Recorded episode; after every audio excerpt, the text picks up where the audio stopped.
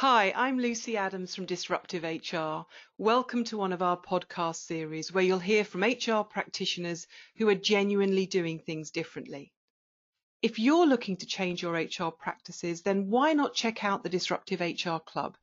It's got tons of videos, webinars, and downloadable guides that will give you all the ideas and practical help you'll need. Check it out at www.disruptivehr.club. Hello and welcome to another podcast from Disruptive HR. Now, I'm absolutely delighted. Today we have Anne Katrien. Now, I'm going to try and get your name right, Anne Katrien. Anne Katrien Elefelt Lowy. Wow, beautiful. Is that okay? Yes. Is that all right? Yes, you've Um, got I it. know that you speak about seven languages, and I struggle with English. So um, now you're you head up uh, global leadership and talent development at Novo Nordisk. Just give us a feel for what that entails. Just give us a sense of the the size of the organization, who you focus on, what you you and your team do. Yes. So, um, well, the size of the full organization, we are 4,000, uh, 43,000 employees across the globe in Novo Nordisk. And we have people on the ground in 80 different countries.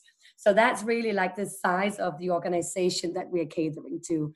In my own organization, um, I have actually, we have just been going through a reorganization. So I'm not sure I have the number right of who, how many is in my team now. but it's uh, it's it's around uh, 13 people in my team and we are based uh, all over the world basically from uh, us uh, brazil all the way to china and then somewhere in between um, what we are catering to is for the leadership piece is basically everything that regards leadership so leadership so newly appointed leadership team first line leaders senior leaders and the strategic leaders as well um, on the talent piece, we're also catering to all the different segments of talents that we are having. So, aspiring to become a people manager and then going into those segments, and again, all the way up to our most senior leaders. So, that's like Fantastic.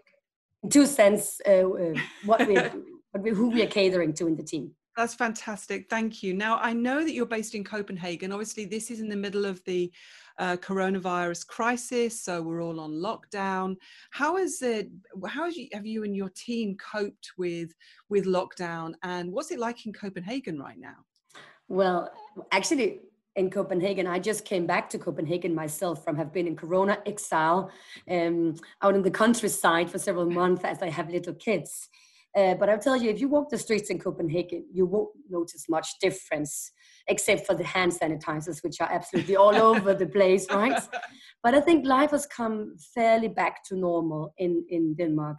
I mean, of course, if you ask the hotel industry, they would have another Sure, opinion than, sure. than I Yeah, do. yeah, sure. And if you come to our offices, so it's true that our headquarter is based in, in just outside of Copenhagen as well. And in our headquarter premises, we have come up to 100 capacity, 100% again, being back in the offices. However, it doesn't mean that everybody is using the opportunity. People are still, to a large extent, working from home because Yeah. we have realized that that is very possible. Yes. Now that you ask to my team, well, it's only very few from my team actually based in Denmark. Most are based all over. So to be honest, the way we have been working together has not been dramatically different because Yeah. we were always working virtually together uh, Yeah. before the crisis as well. It's interesting what you say about the fact that it it kind of almost feels quite normal in you know kind of like things are back to where they were in many ways. And and you know i live in london and i, I think our experience is is increasingly uh, like that and I, I think in hr there's a risk that we think oh you know all of these fantastic practices that we've seen these new behaviors that we've seen during the crisis they're automatically going to continue and life's going to be very very different. But yet i think human nature being what it is there's a risk isn't there that we just slip back into those old ways. So i think Yes. that right now we have an opportunity to and we've been using this phrase better normal you know create this better normal don't just slip back to how things were because it'll happen so fast what are the things that you and your team have been doing differently as a result of the crisis that have made you think actually we can do this differently we can create a better normal what Yeah. would be front of mind for you Yeah. First of all, I, I feel like sharing a little anecdote with you, Lucy, as to how we how we got to fly to this crisis. Yeah. So um, of course we had the the business disrupted in China. I mean, also from a working point of view, that everybody was sent home early days. But as you know, it wasn't impacting the rest of the world at that time. So in Denmark, the lockdown happened the 11th of March. Uh, a week prior to that, I was I received a phone call from a colleague of mine in, in the team managing the, our graduate programs. Uh, they had planned a graduate recruitment centers, flying in candidates uh, from all over the world. So very classic, traditional. Classical, everybody yes. comes to, yeah. 200 people coming in, uh, uh, 50 uh, facilitators from Novo also coming in. And then they called me and say, you know what, we don't feel comfortable having everybody flying to Denmark in this situation. So we were wondering if we could do something in a virtual nature. And I was saying, no, that's okay, let's explore it. How long do we have to make this transform or the redesign? well, the event goes on in five days, basically. They told us. I don't know if you can imagine. I sort of lost my jaw. And, and there'd been no preparation to do it virtually before no, that. So you no. had a four, four, five day turnaround. Yes. So we called together, you know, we just did basically, I think the short version is we made it happen. We made it happen. We established the platform. We redesigned all the activities. We basically made everything happen and it was i have to say i think a, a, a, tremendous success. We managed to hire all the people we wanted and have a lot of positive feedback from the candidates.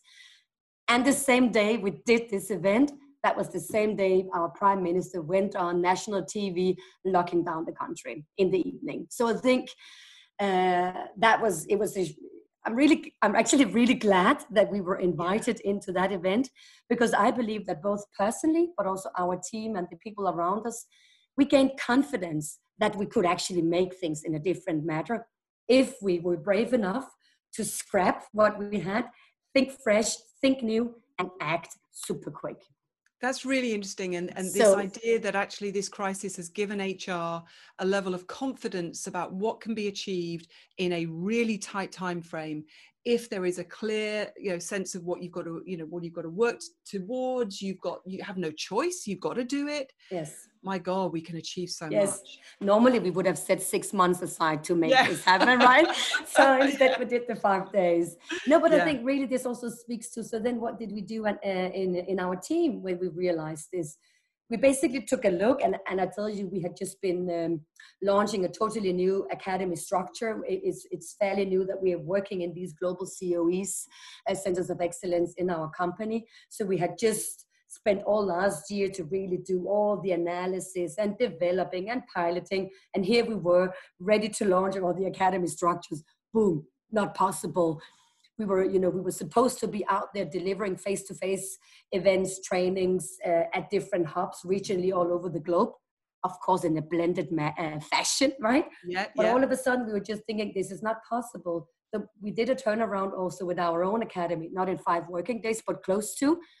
And i think we did it because one we had the confidence because we had seen it being happen Two, yeah. we had a very strong partnership with the, with DDI that we're delivering together with, and they helped us. They stepped up and helped us, and we also had a, an own internal team that just you know uh, threw everything they had, jumped into it, and made it happen. And, and of course, you'll go back to the old style academy. So at least that is not what we are planning for. We get this question, you know, from line of business. What I keep telling them is we want to see how it's going for the uh, last part of this year. We want to see how is it going, um, and then we want to make our decisions. I don't see that we will go back to what was planned half a year ago. I don't see that as a reality. I do see that we would have some sort of face-to-face interventions, but not to the same extent and not in yeah. the same way. Definitely. Yeah, because I mean, we've got to be honest. You know, in in an ideal world, virtual is not perfect, is it?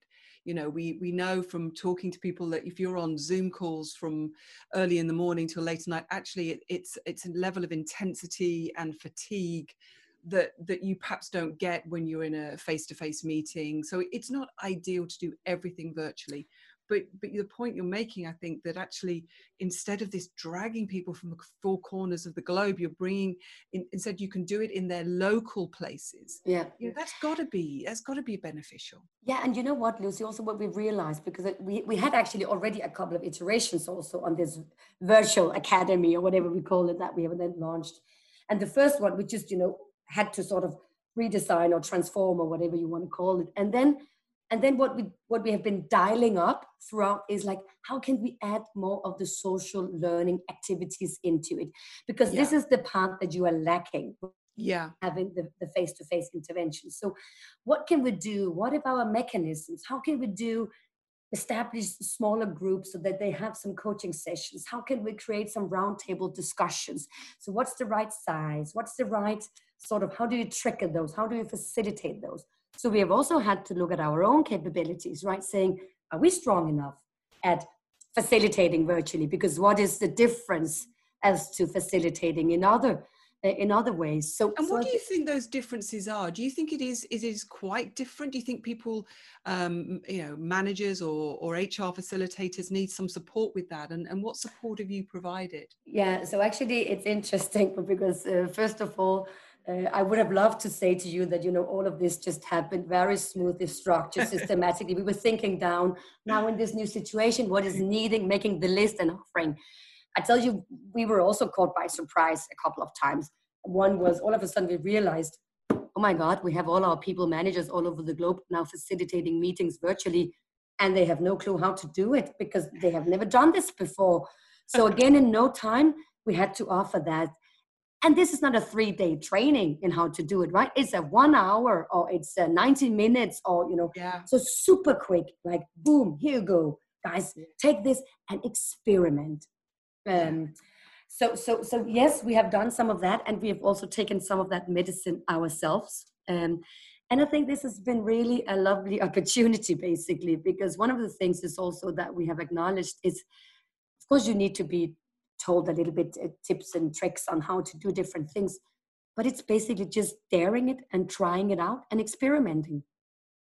And, and have you found your managers being more comfortable with that, just giving it a go? Because I mean, we all know that, you know, you when you're asking managers to facilitate, normally they want their detailed scripts and yes. they want to know exactly yes. what's required of them and the yes. effort that it goes into it. You think, God, it'd be easier just to do it myself. Yes. Um, and actually, from your sense, your your managers are actually a little bit more open to just giving it a go. No doubt about it, Lucy. I think you know this is. I mean of course, this has been a crisis on the in terms of the world for the population and in, in terms of economy and, and especially all the, the vulnerable people that we have in, in all across all the societies has been many uh, really disadvantages by this situation. I think from an organizational point of view, there has been some advantages, and that is yeah. what you were mentioning here is one of them we have simply just you know erased a lot of the boundaries that we have had a lot of the concerns and basically there has been no other way than experimenting our way out of this yeah. Um, I mean, we talk about it like this is the world's biggest experiment in working from home, and and, and everybody has realized, well, it actually did work. So, uh, yeah. I tell you, one of our executive vice presidents said it took a pandemic to change my mind as to working. Yeah. So, and That's this also goes from uh, virtual learning. It has been the same that you know we have just erased all of those concerns and we have realized it worked and that has given us a tremendous advantage however i have to say that that now i, I mentioned we are already slowly coming back to normal in some parts yeah. uh, of, of our company primarily in denmark and and i can also see very quickly that we are going back to operating as we did before also very quickly yeah. so there is no doubt that this is this is a big concern for me yeah. that we have to figure out how do we hold on how do we generate the learnings and how do we hold on to the learnings that we have yeah and i think part of that has to be finding time to to reflect because we're such mm-hmm. doers aren't we we're so mm-hmm. action oriented and our leaders are all very alpha and mm-hmm. uh, and driven to do stuff and and